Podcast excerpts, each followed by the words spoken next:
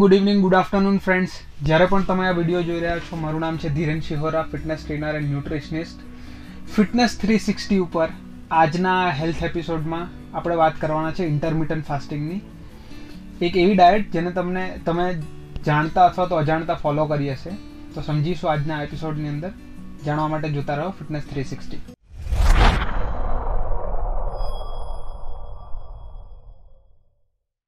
intermittent fasting એ એક fasting strategy માટેની એક જનરલ ટર્મ છે, જે કોઈ પણ ડાયટ ફોલો કરતી વખતે તમે અગર ફાસ્ટિંગ સ્ટ્રેટેજી અપ્લાય કરો તો એને તમે ઇન્ટરમિટન્ટ ફાસ્ટિંગ કહી શકો છો.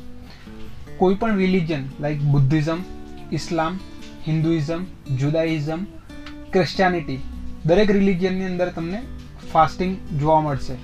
તો ઇન્ટરમિટન્ટ ફાસ્ટિંગ એક ફાસ્ટિંગ સ્ટ્રેટેજી છે. તમે કિટોજેનિક ડાયટ જેની મેં આગલા વિડીયોની અંદર વાત કરી છે, તેને ઇન્ટરમિટન્ટ ફાસ્ટિંગ સાથે કમ્બાઈન કરીને યુઝ કરી શકો છો ડાયટિંગની અંદર. ઇન્ટરમિટન્ટ ફાસ્ટિંગને તમે અલગ અલગ ફોર્મેટમાં અલગ અલગ રીતે ડિઝાઇન કરીને ફોલો કરી શકશો.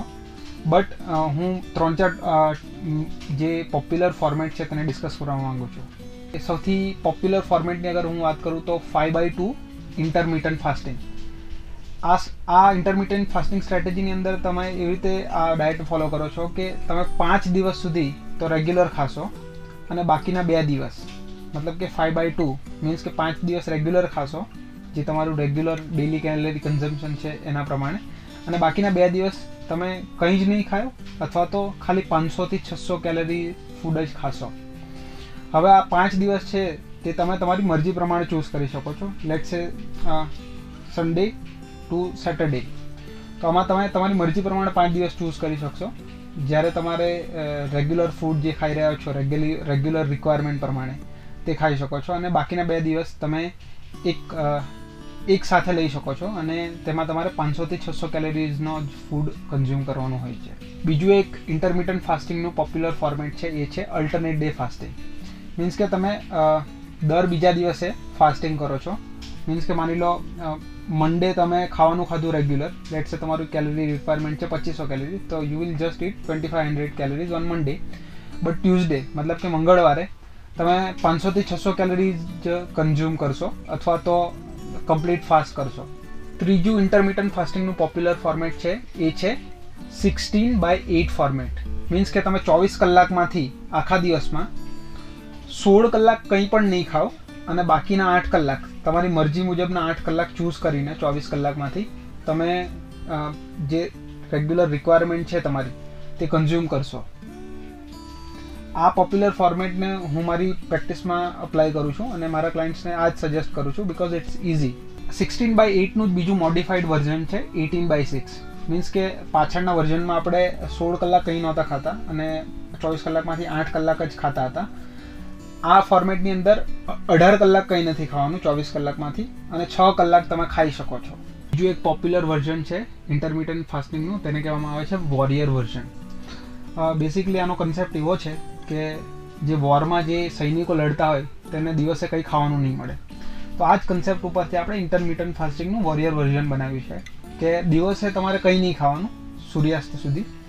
Once the war is over મતલબ કે લડાઈ પતી જાય, પછી રાત્રે તમારે જેટલું ખાવું હોય તેટલું ખાઈ શકો છો. તો આ રીતે વોરિયર વર્ઝન આપણે અપ્લાય કરીએ છીએ ઇન્ટરમિટન્ટ ફાસ્ટિંગની અંદર. ઇન્ટરમિટન્ટ ફાસ્ટિંગના મોસ્ટ પોપ્યુલર વર્ઝન્સ વિશે તો આપણે જાણી લીધું. હવે હું કેટલાક બેનિફિટ્સ ડિસ્કસ કરવા માંગુ છું ઇન્ટરમિટન્ટ ફાસ્ટિંગના સૌથી પહેલો બેનિફિટ એ છે કે અમુક લોકો માટે આ ડાયટ બહુ કન્વિનિયન્ટ છે. અમુક એવા લોકો જે લોકોને નવથી પાંચના સમયમાં જોબ હોય છે. તો તમે આમાં ઇન્ટરમિટન્ટ ફાસ્ટિંગ એવી રીતે અપ્લાય કરી શકો છો કે તમે સવારે પણ કંઈ નહીં ખાઓ અને નાઇન ટુ ફાઈવ પણ કંઈ નહીં ખાઓ except water and coffee but after five PM બાકીના સમયમાં તમે ખાઈ શકો છો. મીન્સ કે તમે આ સમયગાળાની અંદર ઇન્ટરમિટન્ટ ફાસ્ટિંગ અપ્લાય કરી શકો છો. જો બહુ અગત્યનો બેનિફિટ છે ઇન્ટરમિટન્ટ ફાસ્ટિંગનો કે જ્યારે નોન ફાસ્ટિંગ ટાઈમ હોય લેટ સે તમે સિક્સટીન બાય એટ ઇન્ટરમિટન્ટ ફાસ્ટિંગનું ફોર્મેટ ફોલો કરો છો. મતલબ કે સોળ કલાક તમે ભૂખ્યા છો અને આઠ કલાકમાં તમે ખાવાના છો. તો આ આઠ કલાકમાં જે છે તે આખા ચોવીસ કલાકનું તમારે ખાવાનું હોય છે. તો આમાં સૌથી મોટો ફાયદો એ છે કે તમે આઠ કલાક ભરપેટ ખાઈ શકો છો બિકોઝ તમે આખા દિવસનું ખાલી આઠ જ કલાકમાં ખાવાના છો. તો અમુક લોકોને આ ફોર્મેટ બહુ પસંદ આવે છે, તો એમના માટે આ ફાયદાકારક છે. નંબર થ્રી બેનિફિટ એનો એ છે કે એને વેઇટ લોસ ટૂલ તરીકે તમે ઇન્ટરમિટન્ટ ફાસ્ટિંગને બહુ સારી રીતે યુઝ કરી શકો છો. બિકોઝ તમે ફાસ્ટિંગ કરો છો લાંબા સમય સુધી અને બાકીના ટાઈમમાં જ તમે ખાઓ છો, તો it's very easy to put your body in calorie restriction diet એના લીધે તમે as a weight loss tool બહુ સારી રીતે યુઝ કરી શકો છો intermittent ફાસ્ટિંગને if you lose weight or fat by doing intermittent fasting મતલબ કે અગર તમારું વેઇટ ઓછું થાય છે અથવા તો ફેટ ઓછું થાય છે ઇન્ટરમિટન્ટ ફાસ્ટિંગ કરવાથી, તો બાય ડિફોલ્ટ તમારી હાર્ટ હેલ્થ ઇમ્પ્રૂવ થશે બિકોઝ ઓબેસિટીને લીધે હાર્ટમાં ઘણા બધા પ્રોબ્લેમ આવી શકે છે તમારે. ફ્રેન્ડ્સ બેનિફિટની તો વાત કરી લીધી ઇન્ટરમિટન્ટ ફાસ્ટિંગના બટ હવે કેટલાક ડિસએડવાન્ટેજ અથવા તો ગેરફાયદાઓ પણ જોઈ લઈએ ઇન્ટરમિટન્ટ ફાસ્ટિંગના એડવાન્ટેજ નંબર વન એ અંડરવેટ લોકો માટે નથી. મીન્સ કે જેમનું ઓલરેડી વજન ઓછું છે અને એ લોકો ફાસ્ટિંગ કરશે અને ઓછા સમયમાં વધારે ખાવાનું ટ્રાય કરશે, તો એ લોકો વજન મેન્ટેન કરવાને બદલે એ લોકોનું એવું પોસિબલ છે કે વજન ઉતરવાનું ચાલુ થઈ જાય. મીન્સ કે અગર વજન વધારવું હોય અથવા તો વજન મેન્ટેન બી કરવું હોય જે લોકો અંડરવેટ જે લોકોનું વજન જરૂરિયાત કરતાં ઓછું છે, એમના માટે આ ડાયટ નથી. બીજો એક ડિસએડવાન્ટેજ એવો છે ફિમેલ અગર ઇન્ટરમીડિયન્ટ ફાસ્ટિંગ કરે, તો it is possible not necessary જરૂરી નથી બટ એવું શક્યતા છે કે એમની મેન્સ્ટ્રુઅલ સાયકલ જે છે, તે ડિસ્ટર્બ થઈ શકે છે ડ્યુ ટુ હોર્મોનલ રિઝલ્ટ જે આ વિડીયોમાં સમજાવવું શક્ય નથી, એ બહુ મોટો અલગ ટોપિક છે. અગર તમારે એના વિશે વધારે જાણવું હોય તો નીચે કોમેન્ટ બોક્સમાં જણાવો, હું એના ઉપર પણ વીડિયો બનાવીશ. ઇન્ટરમિટન્ટ ફાસ્ટિંગ જે છે તે પ્રેગ્નન્ટ વુમન અથવા તો ગર્ભવતી મહિલાઓ માટે નથી. બિકોઝ ડ્યુરિંગ પ્રેગ્નન્સી આપણે વેઇટ વધારવાનું હોય, જેથી અંદર જે બાળક જે છે તે એને પૂરતું ન્યુટ્રિશન મળી જાય તો ઇન્ટરમિટન્ટ ફાસ્ટિંગ આપણે ક્યારે રેકમેન્ડ નથી કરતા જે પ્રેગ્નન્ટ ફિમેલ હોય તેમને. સૌથી મોટો ડ્રોબેક ઇન્ટરમિટન્ટ ફાસ્ટિંગનો છે, જેના લીધે હું ક્યારેય ફોલો નથી કરતો, અથવા તો અમુક લોકો માટે એ બિલકુલ પણ સારી ડાયટ નથી because of the main side effect as a hunger અમુક લોકો ત્રણ ચાર કલાકથી વધારે બિલકુલ પણ ભૂખ્યા રહી શકતા નથી. એમના માટે આ ડાયટ બિલકુલ પણ નથી. તમે નોટિસ કર્યું હશે એક વસ્તુ, જ્યારે પણ તમને ભૂખ લાગે ત્યારે તમે વ્યવસ્થિત રીતે કમ્યુનિકેટ નહીં કરી શકતા હોય અથવા તો તમારા કામમાં તમે ફોકસ નહીં કરી શકતા હોય. ઇન્ટરમિટન્ટ ફાસ્ટિંગ કરતી વખતે તમારી સાથે આ થઈ શકે છે કે જ્યારે તમારું બ્રેઇન વ્યવસ્થિત રીતે ફંક્શન નહીં કરે બિકોઝ ઓફ ધ હંગર એક કોમન ક્વેશ્ચન આવે છે કે અગર અમે એક્સરસાઇઝ કરવા માંગતા હોય ઇન્ટરમિટન્ટ ફાસ્ટિંગ કરતી વખતે તો અમારે કઈ રીતે કરવું જોઈએ? આનો સિમ્પલ જવાબ એ છે કે બે ઉદાહરણથી સમજીશું આને. માની લો તમે સવારે એક્સરસાઇઝ કરો છો. તો તમારા જે ફીડિંગ વિન્ડો છે આઠ કલાકનો અથવા તો છ કલાકનો. તેને એવી રીતે પ્લાન કરો કે જેવી રીતે, જેવી તમારી એક્સરસાઇઝ પતી જાય અને તેને થોડીક જ વારમાં, અડધો કલાકમાં તમે, તમારી ફીડિંગ વિન્ડો ચાલુ થઈ જાય. લેટ છે તમારું નવ વાગે વર્કઆઉટ પતે છે સવારે. તો સાડા નવ વાગે તમે ખાવાનું ચાલુ કરી દો અને એ આઠ કલાકમાં તમે જમવાનું ચાલુ કરી દો અને માની લો તમે સાંજે વર્કઆઉટ કરતા હોય, તો એવી રીતે પ્લાન કરો કે તમારો જે ફીડિંગ વિન્ડો જે છે, તે પતે એના એક દોઢ કલાક પછી તમે એક્સરસાઇઝ કરો. અધરવાઇઝ તમે ઓછા ટાઈમમાં વધારે ખાધું હશે, એના લીધે સ્ટમક ડિસ્ટર્બ થઈ શકે છે તમારે.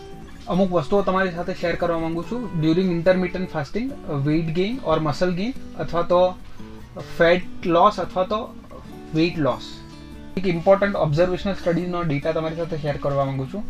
જે લોકો વેઇટ લોસની શરૂઆત કરે છે ઇન્ટરમીડિયન્ટ ફાસ્ટિંગથી તેમાંથી ખાલી થર્ટી એટ પર્સન્ટ જે લોકો જે છે તેમાંથી ફેલ થઈ જાય છે. મીન્સ કે સોમાંથી થર્ટી એટ પર્સન્ટ લોકો જે છે તે આ ડાયટ ફોલો નથી કરી શકતા ડ્યુરિંગ વેઇટ લોસ આનો એક ડ્રોબેક છે. અમુક લોકો માટે ઇન્ટરમીડિયન્ટ ફાસ્ટિંગ બહુ કન્વિનિયન્ટ રહે છે. જેમ કે મેં આગળ પણ જણાવ્યું વેઇટ લોસ કરતી વખતે બહુ ઇઝી હોય છે કે એમને એકદમ સેટ ટાર્ગેટ આપેલો હોય છે કે આટલા ટાઈમમાં આટલું જ ખાવાનું છે. તો એમના માટે કન્વિનિયન્ટ રહે છે. અગર તમને હંગરના ઇસ્યુ ના હોય તો એ લોકોનું ફેટ લોસ અથવા તો વેઇટ લોસ બહુ સક્સેસફુલ થવાના ચાન્સીસ બહુ વધી જાય છે. ઇન્ટરમિટન ફાસ્ટિંગ વખતે એવા જ લોકો વેઇટ ગેઇન અથવા તો મસલ ગેઇન ઇઝીલી કરી શકશે જે લોકો જાયગેન્ટિક ઇટર હોય. અમુક લોકોની ખાવાની કેપેસિટી બહુ વધારે હોય છે એક સમયમાં. તેવા લોકો માટે આ ડાયટમાં ઓછા સમયમાં વધારે ખાઈને આ લોકો વેઇટ ગેઇન કરી શકે છે sustainable but for most people it is nearly impossible to increase weight while following intermittent fasting intermittent ફાસ્ટિંગને લઈને ઘણી બધી માન્યતાઓ છે લોકોની અંદર. અમુક માન્યતાઓ સાચી છે, અમુક માન્યતાઓ બિલકુલ ખોટી છે. એવી અમુક માન્યતાઓને આજે આપણે ડિસ્કસ કરીશું આ વિડીયોની અંદર. એક માન્યતા એવી છે કે intermittent diet is the best for the weight loss આ માન્યતા પાર્શલી સાચી છે અને પાર્શલી ખોટી છે. ઇન્ટરમિટન્ટ ફાસ્ટિંગને લીધે જે વેઇટ લોસ તમારું થાય છે તે કેલરી રિસ્ટ્રિક્શનને લીધે થાય છે. ઇન્ટરમિટન્ટ ફાસ્ટિંગને લીધે નથી થતું. તો ઇન્ટરમિટન્ટ ફાસ્ટિંગની જગ્યાએ કોઈ બીજી એવી ડાયટ પણ ફોલો કરશો કે જેમાં તમે ઇન્ટરમિટન્ટ ફાસ્ટિંગ જેટલી જ કેલરીઝ ખાઓ છો દિવસમાં, તો you will have the same effect so intermittent diet intermittent fasting જે છે તે કોઈ ડાયટ કરતાં સુપિરિયર નથી આ મામલાની અંદર. બીજો એક ક્લેમ એવો છે ઇન્ટરમિટન્ટ ફાસ્ટિંગ લઈને કે ઇટ રિડ્યુસિસ ઇન્ફ્લેમેશન મીન્સ કે જે લોકોને સોજાબો આવતા હોય તે લોકોને અગર ઇન્ટરમિટન્ટ ફાસ્ટિંગ કરે તો એ ઓછા થઈ શકે છે.